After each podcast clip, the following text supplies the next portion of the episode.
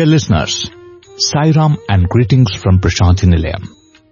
Welcome to our radio program, Afternoon Satsang. This is a segment of Radio Sai's Thursday Live, hosted by Prem and Arvind at 12.30 p.m. Indian Standard Time on Thursdays, only on Asia stream of Radio Sai Global Harmony.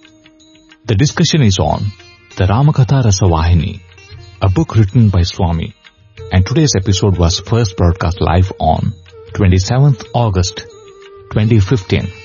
Have a listen please.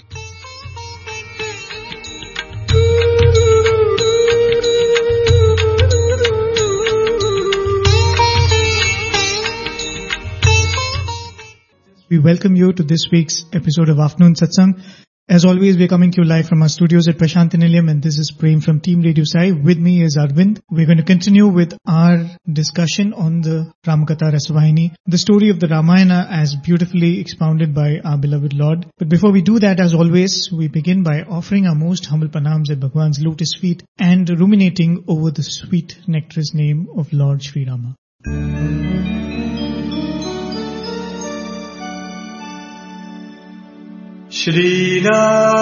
श्रीराघवम्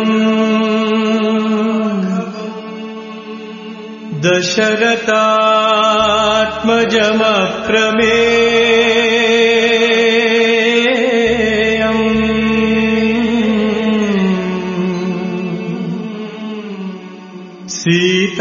सीतापतिम् रघुकुलान्मयरत्नदीपम्। आजानुबा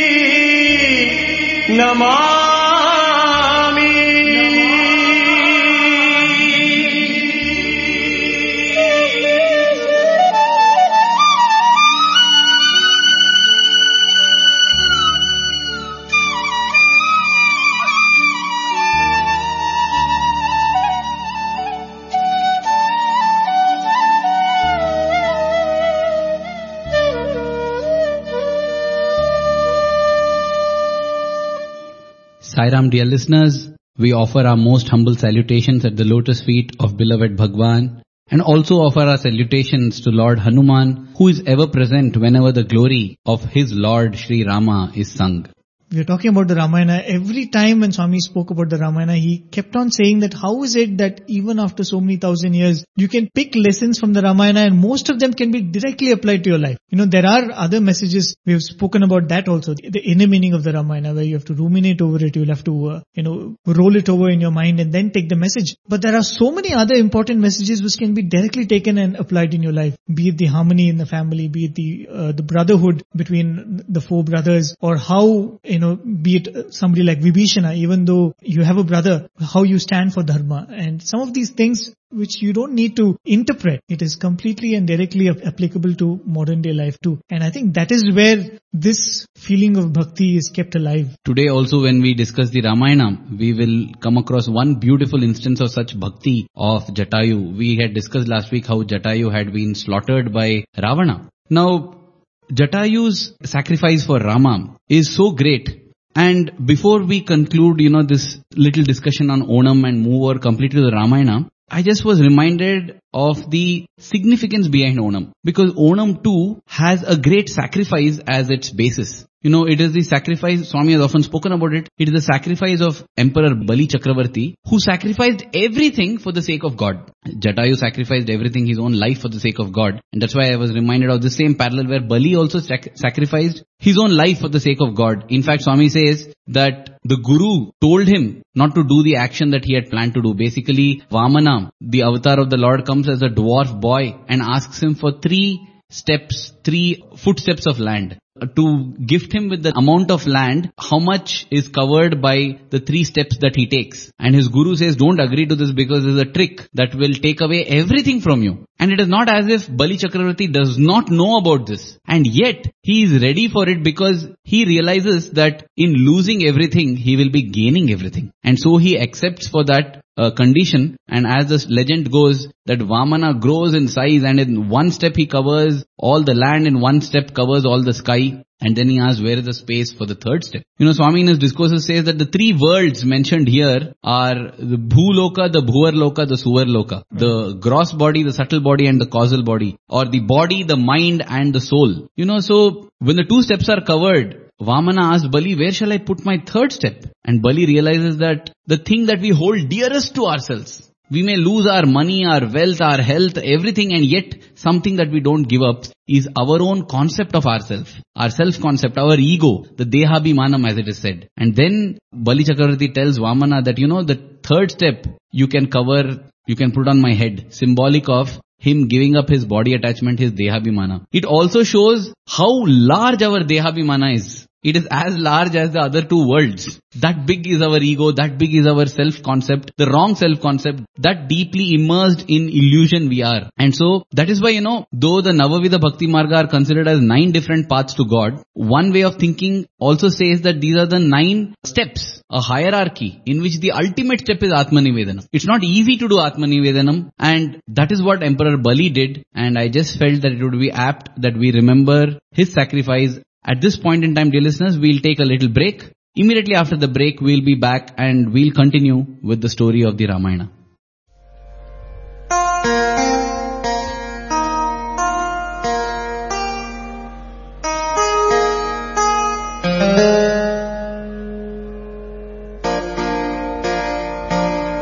रे रे ग म रि ग म प म ग म रि स रे रे रे ग म रि ग म प म ग म रि स रे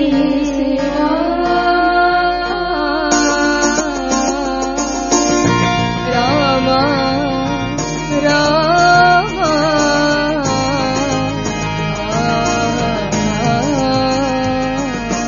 తెలిసి రామ చింతన తో నామము తెలిసి రామ చింతన తో నామము సేయవే ఓ वे मनसा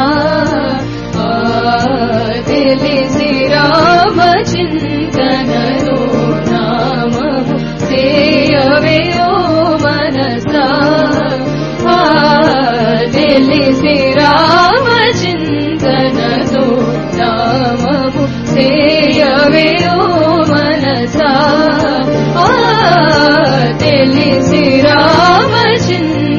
Yes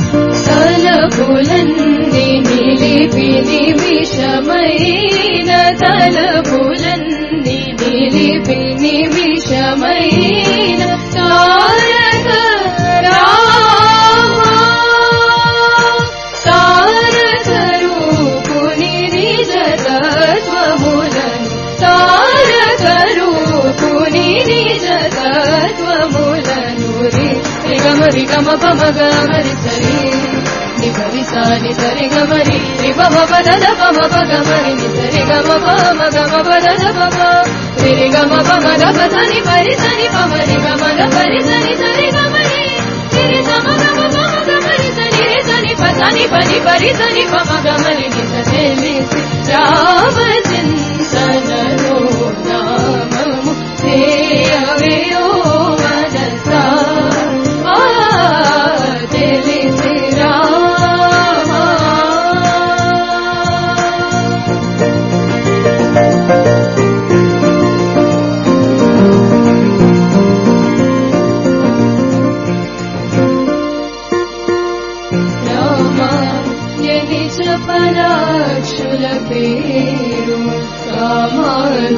भो बारु वेरु रामायनि च पराक्षर भेरु कारु लभो पारुरु ब्रह्म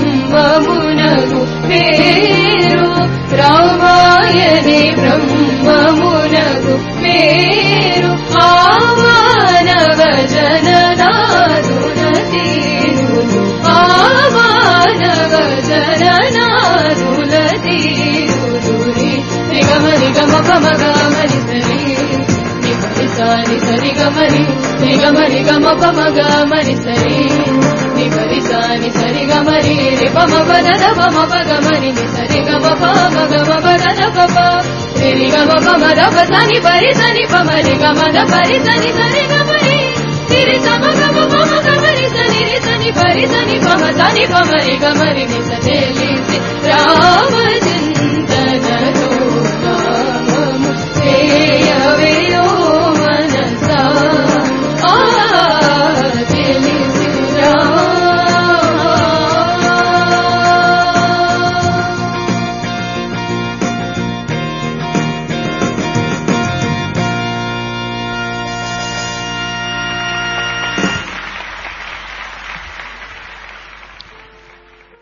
Welcome back, dear listeners. Continuing with the story as we left it off last week, we were in the point where uh, Lakshmana has drawn that famous Lakshman Rekha around the hut. He's instructed Mother Sita not to move out and he's gone in search of Lord Rama. In the meanwhile, Ravana has come, he has abducted Mother Sita, he is on the way, he has had that duel with the bird Jatayu and he's managed to uh, defeat the bird and move on. And in the meanwhile, Lakshmana is going in search of Rama and Rama too comes back, is hurrying towards the hut knowing that, you know, this call which Maricha gave in the voice of Rama must have created a lot of confusion in the minds of Lakshmana and Sita. So he is hurrying back to the hut, tell them that there's nothing to worry, he is absolutely fine. And there he finds that Lakshmana is coming all alone. And the moment he sees Lakshmana, Rama starts saying that, the first thing he says is, Lakshmana, you have disobeyed me. I told you never to leave the presence of Sita and you have disobeyed me. And I fear that something must have happened there in your absence. And before stating this, Swami again puts that disclaimer that he keeps putting that Rama realizes it's time to continue the acting. He already knows what has happened and yet for the sake of the drama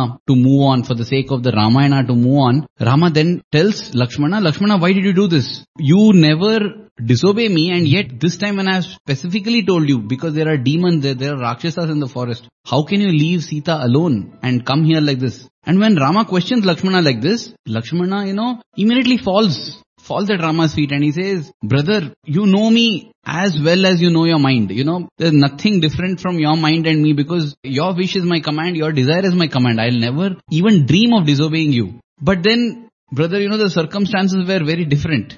He then explains how the call was so similar or almost the same as Rama's voice. He said, when we heard your voice crying out for help, that created a faint flicker in our hearts. The thing is, you see, Lakshmana actually never felt that flicker. But in order to empathize with Mother Sita, Lakshmana here is telling Rama that I felt a flicker in the heart. Because when Sita had told Lakshmana that, you know, Rama seems to be in danger, Lakshmana was the least perturbed. He said nothing can happen to Rama. We have seen Rama vanquishing thousands of ogres. How can one little deer harm him? But yet here Lakshmana is saying, you know, it's almost like absorbing the shock on behalf of Mother Sita. He says that we felt perturbed. And when the voice came second time, Mother Sita told me to leave. I told her that I will never disobey you. I will have to stay here and that nothing will happen to you. But then again, you know, this is the quality of a real gentleman, a noble person. He never tells Rama what Mother Sita told him. The harsh word that she used and said that I think that in Rama's absence you're coveting me. He never says that to Rama because he's a true gentleman. He just says, brother, things that mother spoke are things that should not fall out of the mouth and should not fall into the ear. Hinting that I would not like to tell it and I would not like you to hear it. And therefore unable to bear to the best of my ability, I have drawn this protective line around the hut so that nothing can ever touch her. After taking all the necessary precautions because of this kind of emergency, I mean, I have come, oh brother. But I know I have made a mistake by disobeying you. He falls at Rama's feet and says, even if you tell that I should pay with my life, I am ready for any punishment. You just say the punishment, I am ready to take it upon myself because I deserve to be punished for disobeying you. I think it's a very important point that you made about the wording with which Lakshmana says, because very, very carefully he says, you know, he conveys the intensity of his pain and at the same time does not, you know, reveal any much of the details because he says that, as you said, you know, she said things which should not be spoken, should not be heard. At the same time, that which does not fit into the relationship which exists between us, the way I see her and I could not bear it anymore. In fact, much later when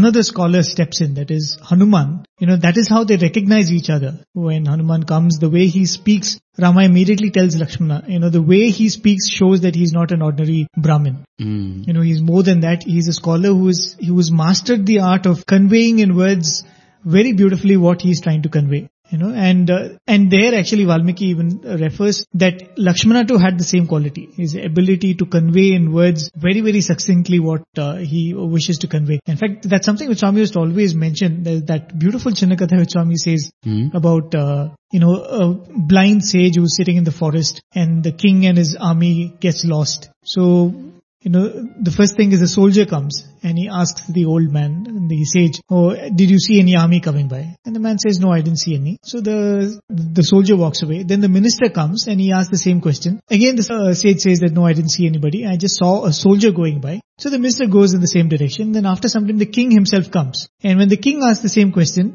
the sage refers to him, he says, see, I'm blind, but king, first your soldier came, then your minister came, now you the king yourself has come. And so the king asks him, you know, you're blind, how did you know that the first one was a soldier, the second one was a minister, and now I'm the king myself? So then he says, in the manner in which the question was posed, I could make out, you know, the level of learning of each of those people, and I concluded that you were the most cultured, so you must be the king. You know, Vidya Dadati Vinayam, they say. Right. Humility is a hallmark of true education. I mean, that is really something to ponder about because today we see that as education and learning seems to grow, we seem to become more pompous, proud and egoistic. And interestingly, in this Chinnakatha when Swami narrates, he also says that when the uh, sage reveals to the king that he knows that he is the king, the king says, O revered sire, people may think that you don't see, yet you seem to see more than anybody else. I mean, the words in which the king puts it, Right. that also Swami says, so it's always true. And you know, when Lakshmana is speaking thus to Rama, he also makes one important statement, in my humble opinion, which we should pay attention to. He says, brother, mother Sita behaved against her own nature because he knows Mother Sita to be an epitome of calm, epitome of peace, an epitome of equanimity. Nothing bothers her, nothing shakes her. She has seen such great calamities where, you know, on the eve of the coronation, her husband is being sent away to the forest.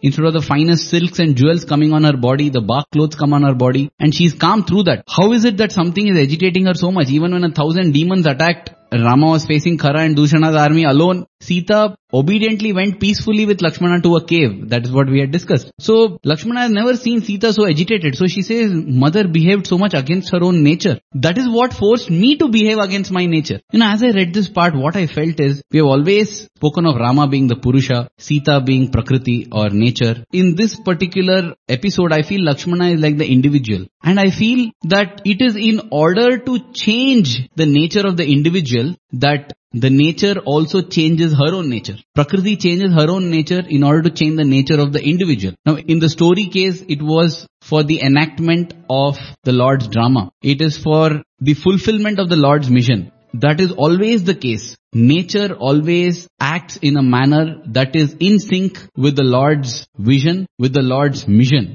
And sometimes when nature seems to take drastic steps, it is only in order to make man correct his own nature. Just half an hour back, even as I concluded reading some other aspects of the Ramayana, I saw one news item that popped up which said that studies are showing there is global water rising. It has risen by almost, the oceans and seas have risen by 3 inches and in months to come this will play havoc at the coastal areas. So these are real drastic changes of nature which are being neglected. I feel all this is, is similar to Sita's changed behavior. She changes her behavior in order to change the behavior of man. I feel all these are indicators from nature that man, you have to change your behavior, you have to change your attitude, you have to change your nature. And once you change your nature, nature too will change her nature and go back to her loving, kind self. I think it's not enough emphasizing how much ever we do on this topic because it's it's really something which is you know glaring at us from the present. It was no more the future now. It's it's something which is which is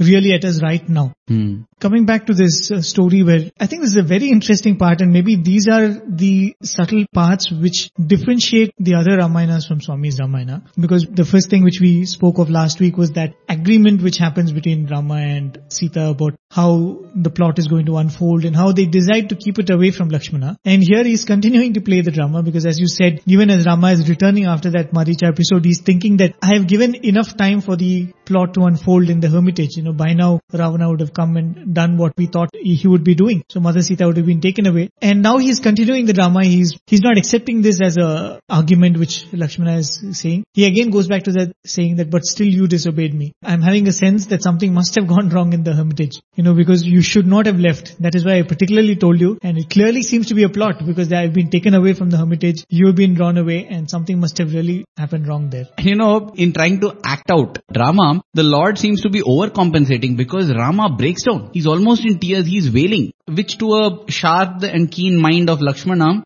he really smells something fishy going on here. Because first of all, he has never seen Rama so distraught. On top of that, now Rama is being distraught before actually confirming that Sita is gone. I mean, it is a possibility that something could have happened to Sita. But why is Rama wailing and crying now? But then, you know, Lakshmana's heart is so much with Rama that even though on one side his head is analyzing this as to why is Rama so troubled, his heart just shatters. He has never seen his brother in such a miserable condition, in such a pathetic condition where he's crying and wailing so despondently. And in an instant, Lakshmana decides that, you know, rather than live and see my brother like this, I will give up my life. I don't want to live anymore. But you see the beauty, you know, that it really touched the innermost core of my heart so beautifully. Even as Lakshmana decides to give up his life, he then says, but wait a minute, if I give up my life, what will happen to Rama? He's already missing Sita. He's already distraught over the loss of Sita. On that, should I be so cruel to add on the loss of a brother also? Rama may just then give up eating, sleeping, everything else because he'll be so distraught. Who will be there left to serve him then? No, no, no, no. So therefore, I should not give up my life. You know, Lakshmana decides to live because he feels that his life will benefit the Lord more than his death. And I was reminded of how Swami used to tell us students that Bangaru, I don't want you to die for me. In fact, the student had told Swami, Swami, I'm ready to die for you. Swami said, Bangaru, I don't want you to die for me. Can you live for me? Because dying for me is a one-time affair. You can do it off easily, possibly. But living for me is uh, every moment by moment. It is going to be very challenging. It's going to be very tough.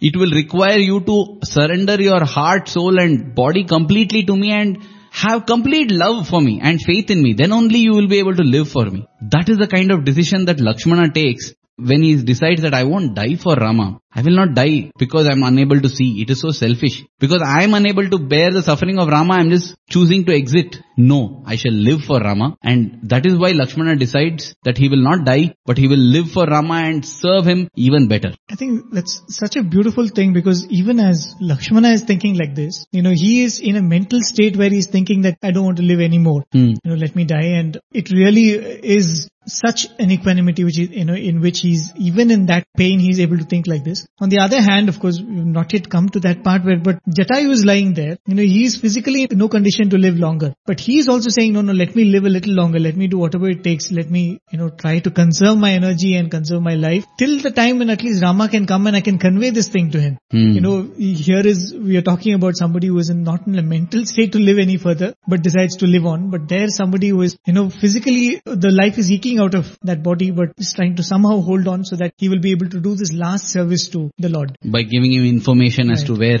Right. he but- saw Ravana. But before that, Rama and Lakshmana speed towards the uh, hut, the hermitage, you know, to the conclusion which Rama has already come. They find that Mother Sita is not there. She's already been kidnapped from there.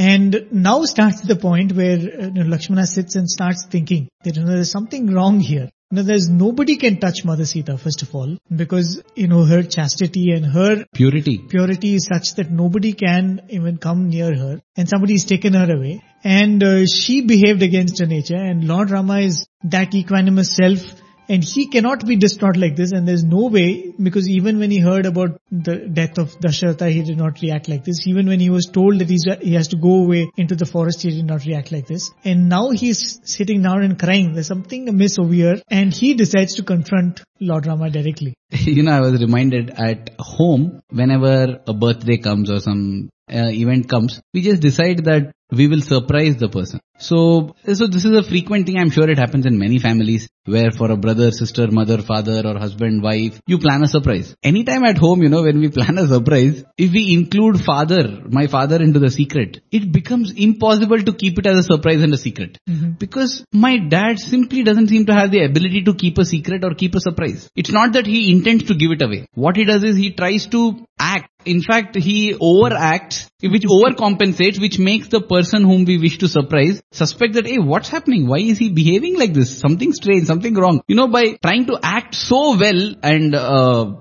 do the thing to so that the surprise is kept. Uh, he overcompensates and let the person know that something funny is there and invariably they get to know before the surprise. So therefore you know nowadays when we plan a surprise we don't let dad in onto the secret. So whoever is supposed to receive the surprise they and dad both receive the surprise. Because letting father in onto the surprise just reveals it to everyone. Uh, that is exactly what is happening here. Because rama and sita the divine beings the way they have been once they decide that you know they have to start their act start their drama the way they overcompensate definitely gets Lakshmana thinking. He says, you know, first of all, yeah, I've never seen Sita agitated like this. Why on earth did she get so agitated? Well, if at all there is some strange reason because of which mother Sita got agitated, why on earth is Rama reacting so, so badly? I never have seen him shed a tear. Always he has been wiping out tears. Always he's been conferring only joy. The greatest of tragedies, the greatest of miseries didn't even touch a hair on his head. And today he's such an inconsolable mess. I just can't believe this is happening. Something is funny over here. Something is strange over here. And the very fact that so many things seem to be going strange, you know, Lakshmana in the calm of his heart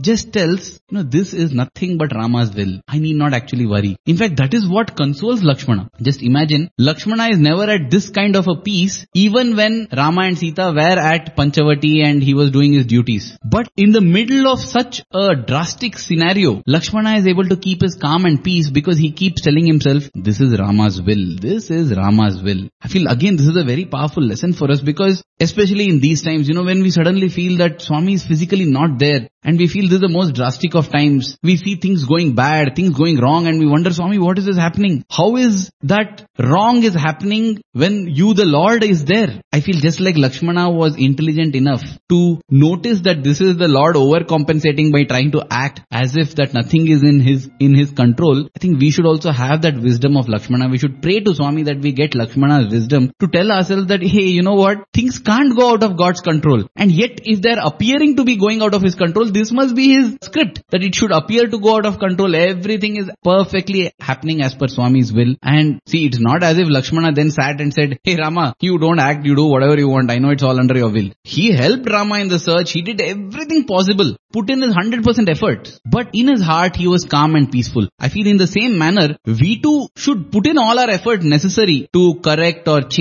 or head towards the positive to contribute to Swami's mission and work. But in our heart, we should be at calm, we should be at peace saying that, hey, you know what? It's Swami's will. There's nothing to worry about.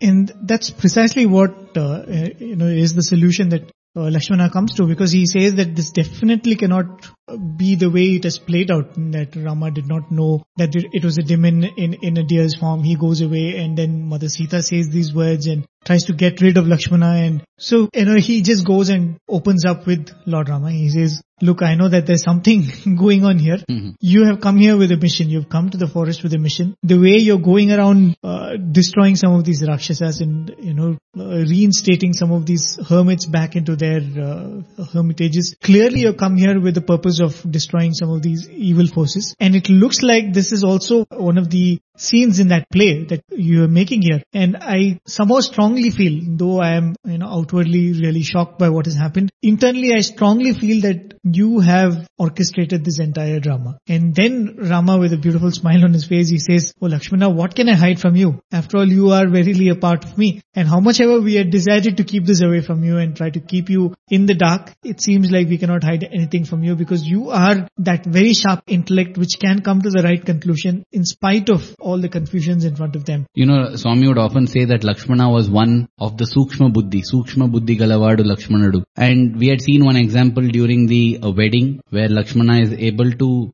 guess what is in Rama's mind. In the same manner, in the Shurpanaka episode also, we saw how Lakshmana is able to guess what is in uh, Rama's mind. Not guess actually, he knows what is in Rama's mind because he firmly is convinced that he's just a part of Rama. He's part of the Rama and therefore he's part of this drama. So here too, when Lakshmana says this, Rama confirms, as you said, he says that there's nothing to hide. And Rama says, see, when the baby starts crying for milk, the mother tries to feed the baby the milk. And it happens many times that though the baby is hungry, though milk is being given, the baby somehow doesn't seem to take the milk. So the mother brings, you know, some kind of rattles, some kind of toys, distracts the baby. And I also remember, you know, maybe when the child grows a little more, uh, he or she just refuses to eat the food. You know, the mothers have different strategies. Mother point out to the moon and say, see, this is the moon, this is the sun, and you know, just distract them and feed them. Because though the baby hungers for food, when food is actually given, the baby somehow doesn't seem to eat it. So the mother has to make use of all these stratagems and distractions in order to feed the baby. And Rama says in the same manner, I have come to nourish and feed dharma. But somehow it happens that I have to make use of all these kind of different stratagems and distractions. The actual purpose is to nourish dharma and that is happening. Just like when the mother points out to the moon, it is not as if the feeding to the baby has stopped. Or when the mother plays a rattle, she stops feeding the baby. So to the universal mother continues to feed, foster and nourish dharma, though on the sidelines as distractions, some of these things happen. It is left to us to be wise enough to filter out the distractions and realize that what actually is happening there is not that a mother who is mature and grown is suddenly holding a rattle and playing like a immature child. We should be able to see through that stratagem and realize that the mother is actually feeding the baby. Right. In fact, you know, he says that sometimes even uh, false things have to be done, you know, uh, lies have to be told. As you said, you know, when they show the moon, all kinds of things, or sometimes fear is infused, saying that so and so will come and catch you and take you away. if you don't eat. Right. And Lord Rama says that you cannot see these activities as individual entities. You know, they might be right or wrong if you see it like they, you know, this is a lie. This is she's creating fear in the child. But when all of this is put together, when the intention is to feed the child for the benefit of the child, it seems like everything is all is fair. You know, that's how uh, Rama says. And similarly, myself and Sita have come here for a purpose. We are playing these roles for the benefit of mankind. And whatever we do in this is justified. Because, I mean, we've spoken about it from the very beginning that some of the boons which Ravana has, you know, where he can be killed only by somebody who appears to be absolutely human with absolutely human abilities. So he says that to fulfill all this, this drama has to be played. And now that I have revealed this thing to you, now you too have to join in this drama and let the world believe that this is as it is going on. And you know, that Sita was abducted and we are feeling bad and we are searching for her. We are collecting allies and going and trying to restore Mother Sita. And you know, there's one more point that Rama makes to Lakshmana in this entire dialogue. He says that, you see, when people look up at someone as an ideal, they look up to that person not because the person thinks beautifully or the person speaks beautifully. It is because the person acts beautifully, the person leads his life in the perfect manner. In fact, I remember when we did this satsang on Satyam Shivam Sundaram, mm-hmm. we started off with the question as to why did God choose what he chose for himself? We are running a 12 part serial called Satya to Sai releasing every Tuesday. One episode is being released. Dear listeners, in case you have missed it, do go to the website and watch these videos. They're really beautiful regarding Swami's childhood. Even in that serial, it begins with the question as to why did Swami make the choices that he made, such as choosing a poor family, choosing a very unknown village, choosing a kind of time when there was a lot of problems all around. All seem like bad choices. And we reach the conclusion that when Swami says my life is my message, Swami knows knows that decades from now, I will be saying my life is my message. People need not even listen to what Swami has said. People can just look at the way he has led his life and then realize how one should lead one's life. Every avatar comes in such a manner so that it can say that my life is my message. Look at the kind of life I have led. And Rama too is doing the same. Rama says my life is my message. If I don't show the way of an ideal man, how else will common folk, how else will everybody get inspired to lead the life of an ideal man? The, in fact, Rama is called the Purushottama, the perfect man. So, therefore, Lakshmana, I have to do all these. I have to do all this. I have to show I don't need to actually suffer sorrow in order to reach my objective. But if I do it in that manner, people will say that it's easy for Rama to do it because he has no sorrow. So he can just persist and get his objective, win his goal. But when I am trying to strive for my goal, I meet with lot of sorrow. So I can't say that I should be like Rama. But today I can say that let me be like Rama. Rama has lost everything now. He's lost his kingdom, he has lost everything, he's in the middle of a forest with no friends and now he has lost his wife also. So really, it becomes a situation with which even a common folk can empathize with. And therefore Rama says to Lakshmana that in order to set an ideal for the ordinary folk, because that is the true quality of a leader. Once again, you know, reading this, I just feel if all the leaders that we have turn out to be even 1% like Rama, I think Rama Ramarajya will definitely arrive in the world. Very true. In fact, Uh, this is a point which Swami is told in many of the discourses. The entire Ramayana is meant for, you know, giving lessons as to how to lead one's life. And that's another point which Lord Rama emphasizes at this point. And so they make up their mind. So now let us continue with this drama. Let us go on to search. And Swami says that immediately from the next scene, both of them desperately start searching for Mother Sita. They're going around seeing in which direction uh, Mother Sita must have gone. But in the course, as we said, the bird Jatayu is waiting to convey that message before he uh, passes on to the next world. But before we come to that, we'll just take a short break. We'll play out a beautiful song. On the other side of it, we'll continue the story. And uh, please don't go away because this is definitely another beautiful song coming your way. పోయి రామ ఓ పోయి రామ పోయి రామ ఓ పోయి రామ నేను నీ ఎంటనందు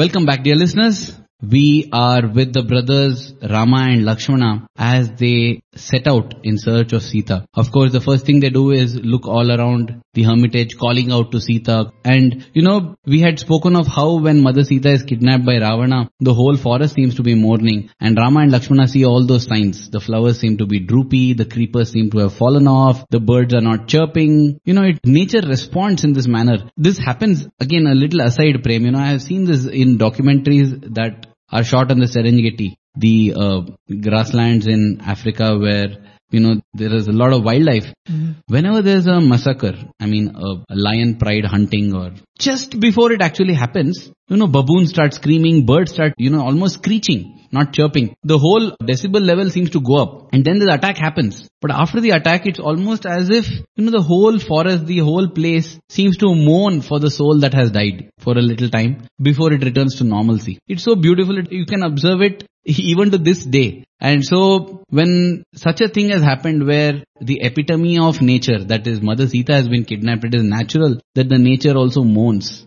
So that kind of eerie silence they see everywhere. And as they search more and go further and further, to their horror, they discover the first signs of a struggle. They see blood and feathers and some kind of flesh fallen all ar- around and the brothers are shocked and they see at the center of this kind of a bloody mess actually is a dear friend of their father, that is Jatayu, lying there almost on the brink of death. I think instead of we narrating that uh, what transpired between this devotee Jatayu and Lord, probably we'll play a discourse clip. This is the, again the 1996 summer course where Swami spoke about the Ramayana extensively. In that, Swami describes how Jatayu came to live in that forest along with Rama, Sita, and Lakshmana, and how his last duty was performed. The Jatayu ఈ made this- రావణుడు తీసుకుని పోతుంటే జటాయు అతన్ని అనేక విధముల అడ్డు తగిలింది and Jatayu interfered on the way as Ravana abducted Sita. కానీ ఎంత అడ్డు తగిలినప్పటికీ In spite of all this, ఆ రాక్షసుడు ఈ జటాయువును రెక్కలు కొట్టివేసి తిరిగి వెళ్లిపోయాడు Ravana has hit the two wings of Jatayu.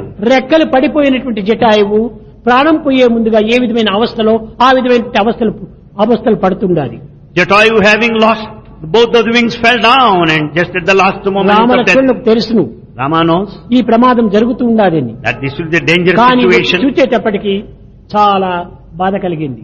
He came and saw this situation Sita ఎక్కడ ఎక్కడ ఇద్దరు సాధించడానికి శోధించడానికి బయలుదేరారు. They went on in search of Sita hither and hither శోధించి శోధించి దారి తప్పిపోతున్నప్పుడు అక్కడ ఏదో ఇరువురికి జగడం చదివినట్టుగా ఆ మట్టి యొక్క దీన్నంత గుర్తును కనిపెట్టారు. As ever in search of Sita they could find certain footprints that made to know రెక్క విరిగి పడింది.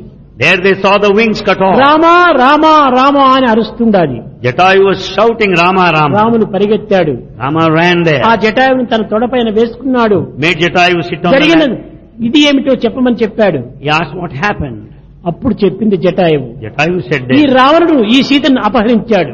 ఓన్లీ రావణ దగ్గర నేను అతనితో అనేక రకములుగా పోరాడినాను. ఐ ఫాట్ విత్ హెన్ కానీ నా చేత కాలేదు. ఐ కుంట్ నా గతి ఈ విధంగా మారిపోయింది. మై ఫ్లైట్ నా అని చెప్పి చెప్పేటప్పటికి లక్ష్మణ్ణి పంపించి జలమును తెప్పించి ఆ జటాయువు నోట్లో పోసి దాని ప్రాణము రాముడు తొడపైనే పోయింది. He send Lakshmana to bring water and Rama made Jatayu drink water and జటాయువు బ్రీత్ ఇస్లా అడిగినటువంటి దశరథునికి చిక్కలేదు ఈ ప్రాప్తి. దశరథ డిన్ అడగనటువంటి జటాయువుకు లభించింది ఈ ప్రాప్తి. వితౌట్ ఆస్కింగ్ అందువల్లనే అడుగకు వేమో మనస అడుగకు వేమో మనస therefore it is though mind don't అడుగుకోలది అది అడుగునబడునని. If you ask more and more అడుగకున్న పనివడిగా నగునని అడుగకువే ఓ మనస. O mind never ask if you begin to ask it will be further further delay శబరిని ఆదరించడే. వితౌట్ ఆస్కింగ్ శబరి అడుగక తనకై మడియు జటాయువు కడకునేగి సద్గతి గలిగించడే. అడుగకువే ఓ మనస.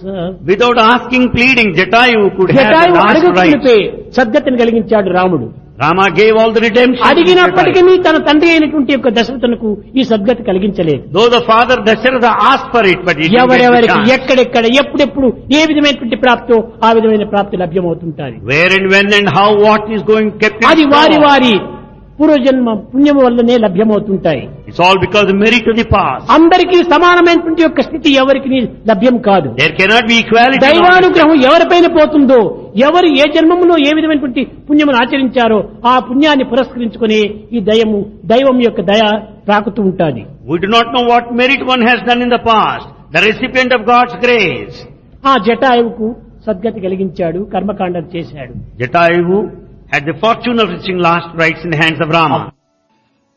That was the narrative of the episode there.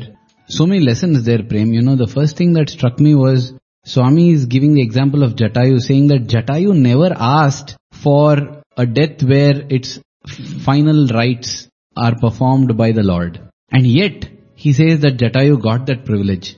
Rama's own father, Dasharatha, he was very happy because he felt that now I have a son who is there to perform my last rites. That is a way of speaking in India, you know. It is said that you should have a son. It is good to have a son because he is there to do your final rites. Because it happens that the son does your final rites. So Dasharatha was very joyous. He felt that he has earned the right, earned the right to have his funeral rites performed by Rama because Rama is his son now. And yet Dasharatha did not enjoy that. And so Swami says, don't ask. Don't ask at all. Many times, you know, I have heard Swami say in discourses, don't ask because you're so foolish that you will ask for something much lesser compared to what I want to actually give you. What God wants to give is the ultimate. And yet, we in our own petty mind ask for little, little things. Now imagine, God says don't even ask God. Don't ask anything because God knows what to be given, He'll give.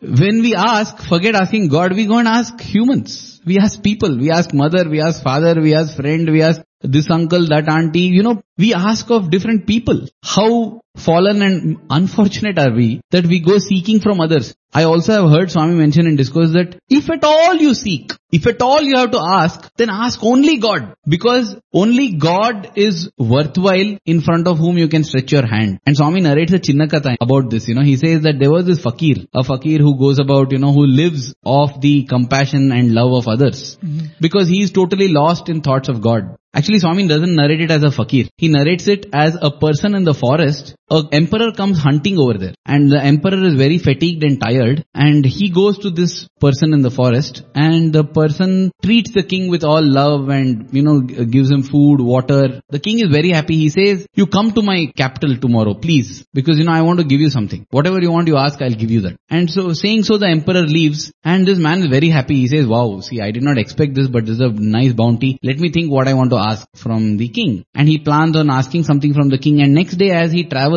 he reaches the king's chambers. The king has left a message that somebody will come to see me. Let him be near my chambers. So the guards take him to the chambers. And Swami then narrates how this person is sitting outside waiting for the king. Because as the guards inform him, the king is lost in prayer inside. And as the king is praying, the person sitting outside, he overhears the king's prayers. And the king is saying, Lord, confer prosperity and bounty on my land. Please give me a very strong army so that I'll be able to bring security for the people. Please give me a good intellect so that I can rule wisely and well. Please let there never be a shortage of wealth so that I can feed all my people and keep them happy. And as the person hears this, there's a change of heart. He gets up and starts walking away. The king meanwhile finishes his prayer, comes and opens the door and he sees and he says, Hey stop, I'm happy you have come sir, please come here. He says, no king, I want to go back. He says, why? Ask for anything, I will give you. Then the man says, you know, Swami says in that, in, uh, in the discourse, that the man says, I thought I will ask you from something, but ask you of something, but today I realize that you are also no different from me. You are also a beggar, you are also begging. Why should I beg from another beggar? I will directly beg from the person from whom you are begging from. Why should I ask you? I will direct, because you also don't have anything, you are asking somebody else for that. I will directly ask that person only. And he walks away. And in that discourse, Swami goes on to say that, first of all, the best option is never ask anything at all. You just continue doing your good, doing your sadhana, doing everything, and the Lord knows when to give, how to give, what to give. But in case you are impatient, you don't have the thing to wait, you want to ask. If you want to ask, then ask God directly. Don't go to any intermediaries, don't go to anybody else. And you know, though Swami was narrating the episode of Jatayu, this episode hit me and my thoughts went off into that direction and I feel that's a very, very powerful message for us to follow. And there's a beautiful contrast here which when Swami is speaking about Jatayu and Swami is drawing our attention to this fact that Jatayu never asked. You know, as we said, even those last moments when you know, probably Jatayu could have said that, you know, what is the point? I- I'm not going to live any further and, you know, uh, why should he even try to live for that? But even mentally he's thinking of what, what is that last chance I have to be of service to Lord Rama. The same thing we spoke about Maricha the previous week and uh, we said that what if Maricha had decided that last moment, let me not call out, let me, or let me call out to uh, Lakshmana saying that don't leave Sita, Ravana is coming to kidnap her. Even Maricha was having noble thoughts that I'm so lucky to die at the hands of Lord Rama. You know, that devotee in him was coming out. Probably even there, Maricha was thinking about the fortune which was laying in front of him. He was not thinking of what can I do in service to Lord Rama. Hmm. But if you see Jatayu here, probably he he also could have thought that you know let me keep myself alive. Probably I can die seeing Rama's face. But that was not the thought running in Jatayu's mind. Jatayu's mind was thinking, no, what last service can I be of to Lord Rama? And probably that is why Swami is highlighting this fact that Jatayu did not ask, and so I conferred this on him. You know, the greatest blessing which even my father did not have. Rama says, let me confer it on you.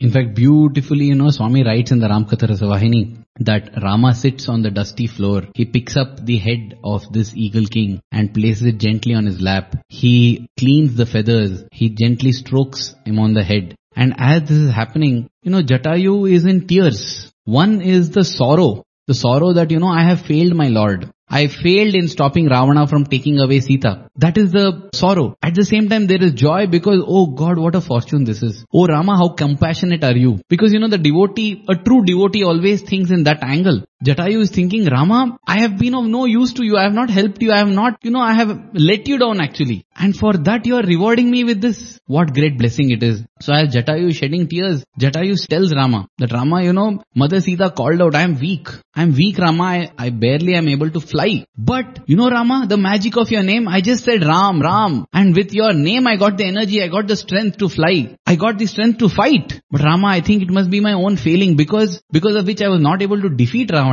It must have been some lacking in my faith, some lacking in me, because of which Ravana was able to chop away my wings. Otherwise, to a person who takes your name in full faith and glory, what can ever happen? So Rama, I, I am sorry that I failed you. And Rama says no. You know, he comforts Jatayu. He knows it is the last few dying breaths that Jatayu has. So he comforts and as Ra- Swami also mentioned, the discourse clip tells Lakshmana to fetch water. He pours water into the mouth of Jatayu. You know, this is one of the final rites that is done and it's a great privilege to get it from the divine hands. And then Jatayu realizes that everything is part of the Lord's master plan. Even him failing to stop Ravana because if we see had Jatayu stopped Ravana, then so many other things would not have happened. You know, we have often spoken about how Ramayana is not about the killing of Ravana. Possibly Jatayu could have killed Ravana had Rama willed it. But then Jambavan would have lost the chance. Hanuman would have lost the chance. Sugriva would have lost the chance. Vali would have lost an opportunity. Vibhishana would have, how many people would have lost the opportunity? And as we read Ramkatha more and more, this gets imprinted even more within us because when it comes to the battles, you see Swami finishes off describing it in a paragraph or two. But when it comes to the interaction between the Lord and the devotee, Swami writes about it in great detail.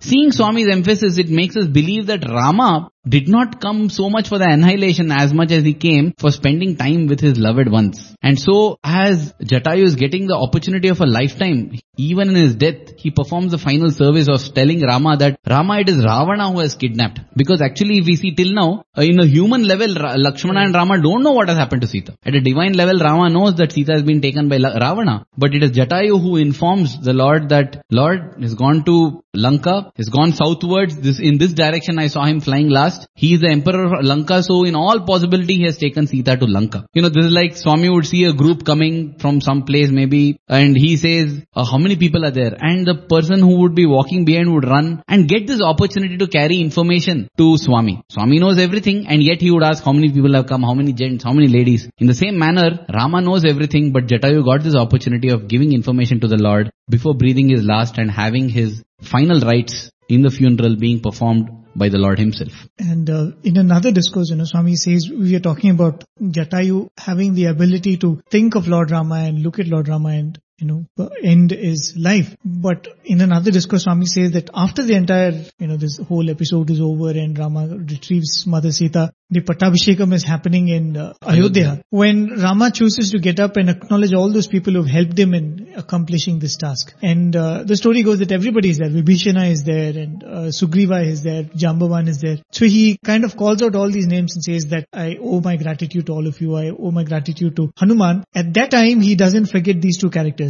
One is Jatayu and the other is Guha. Swami says that he mentions Guha and he mentions Jatayu. He says that he was one person who gave his life in trying to stop Ravana. And, you know, to die thinking of the Lord is one fortune, but to have the Lord think of you even after you are dead, I think that really shows a life of service. And another thing which probably we'll take it up in the next week, where Swami compares the life of three devotees and their service to Lord Rama. And Jatayu is one where he says that, you know, probably he did not have the opportunity to live a life of service to Lord Rama. You know, Hanuman has that opportunity and uh, Sugriva has the opportunity to live for a longer duration in service. But Jatayu probably did not have that opportunity. But when he felt that, you know, this could probably be the last chance I'm getting. You know, I'm an old, I'm an aging uh, bird. I cannot fight much. I cannot serve much. But probably I will not get an opportunity more than this. So even if it means dying in the process, let me be at it. And I think that again is a very, very beautiful message to all those people who say that, oh, I've come late to Swami, oh, I've spent so many years and, uh, and now I've come. But, you know, the Lord is so compassionate that He does not see how many years you've spent. With how much vigor and with how much intention and intensity are you ready to offer that service? I think that's what gets rewarded in the That's a that's a really beautiful point because what matters to Swami is here and now. So even at this point in time, at this particular place, if I am able to muster up all the intensity of devotion and love for Swami, that's enough for Swami. It is not as if I have to spend 10, 20 years in service in order to deserve. Because you know, Swami has himself said, if you need me, you deserve me. If we just need him strongly, that's enough for us to deserve him. After the funeral of Jatayu, Rama and Lakshmana proceed ahead and actually uh, time-wise, a large part of the Ramayana takes place here, but qualitatively, Swami finishes the description within one paragraph. Two demons which the brothers annihilate. One is a lady by name Ajamukhi, and Swami describes how Lakshmana is responsible for chopping away her limbs and killing her. She comes with the similar intentions like Shurpanakha, and she has the desire to, you know, gobble up one of the brothers and marry the other. and that is the time Lakshmana comes and chops her up to pieces and that is the end of that ogress. Again, you know, shows how everything is a master plan. Why is it that Shurpanaka's only nose and ears were cut and she was let away while here Ajamukhi is chopped to pieces? Because Shurpanaka had a further role to play where she has to instigate Ravana to come and kidnap. So you see, all this comes in over there. Therefore, that is one demoness that Swami describes. Again, with just three, four lines, he describes how Lakshmana slays Ajamukhi and then there is Right. the Then they move on and they come across another uh, very, very different looking ogre because here is by name Kabandha. Hmm. And this is a very odd looking being because it is headless, does not have a head, but in the place of the stomach it has a head. Hmm. And it has arms which are sweeping long which, you know, grab things from a very far distance. And uh, not much in the Ramkatha, but in a different discourse, Swami describes that the grip of this ogre is supposed to be so very strong that when this uh, demon stretches out and catches hold of Rama and Lakshmana, none of them are able to release themselves. Hmm. They are not able to, uh, you know, overpower this demon, and this demon is about to gobble up these two. And Swami says that at that point, Lakshmana says that to Lord Rama, he says, uh, "Brother, let me offer myself as food to this ogre. You carry on, and you look for, you know, Mother Sita." And Rama says, "No, no, let me become an offering to this demon, and you carry on, and you somehow go southward and try to find where Sita is and take her back to Ayodhya." And Swami says, "You know, see, this is what Ramayana is all about." It's trying to teach you what, what it is to be ideal brothers, you know. Rama has the confidence that even if I give up my life, my brother will go in search of my wife and, you know, try to restore her honor. And here is Lakshmana saying that it's okay, let me die, you carry on, you have the duty of going and looking for Mother Sita. Swami would narrate the story of how Alexander noticed when he came to India, two farmers come up with a fight and they come to their local king and Alexander is observing this. That's how Swami says. The person says that sometime back this person sold his land to me. And today when I was plowing the field, I found the gold. So Alexander realized that, yeah, this is indeed a problem now because that person's land had the gold, but now it has been transferred in ownership. He then is shocked when he realizes the fight is about the farmer who found the gold saying, King, I bought only the land. I didn't buy the gold that was in the land. And therefore, I think this pot of gold he should take. My brother should take it. My brother meaning not his actual brother, but the other farmer. And the other farmer is saying that, no, king. See, when I sold the land, it's not as if I'm selling only the mud. Whatever is below the mud, whatever is above, everything belongs to him. So now if the gold was in the mud, it belongs to him. And he's so touched by this kind of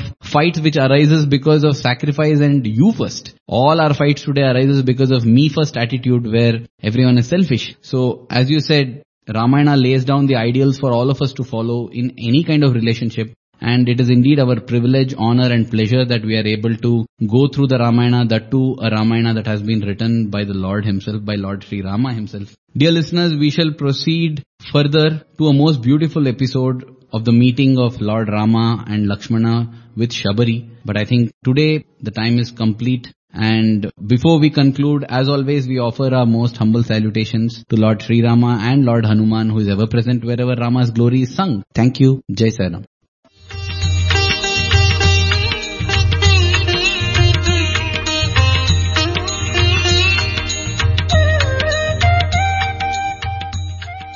Sai Ram.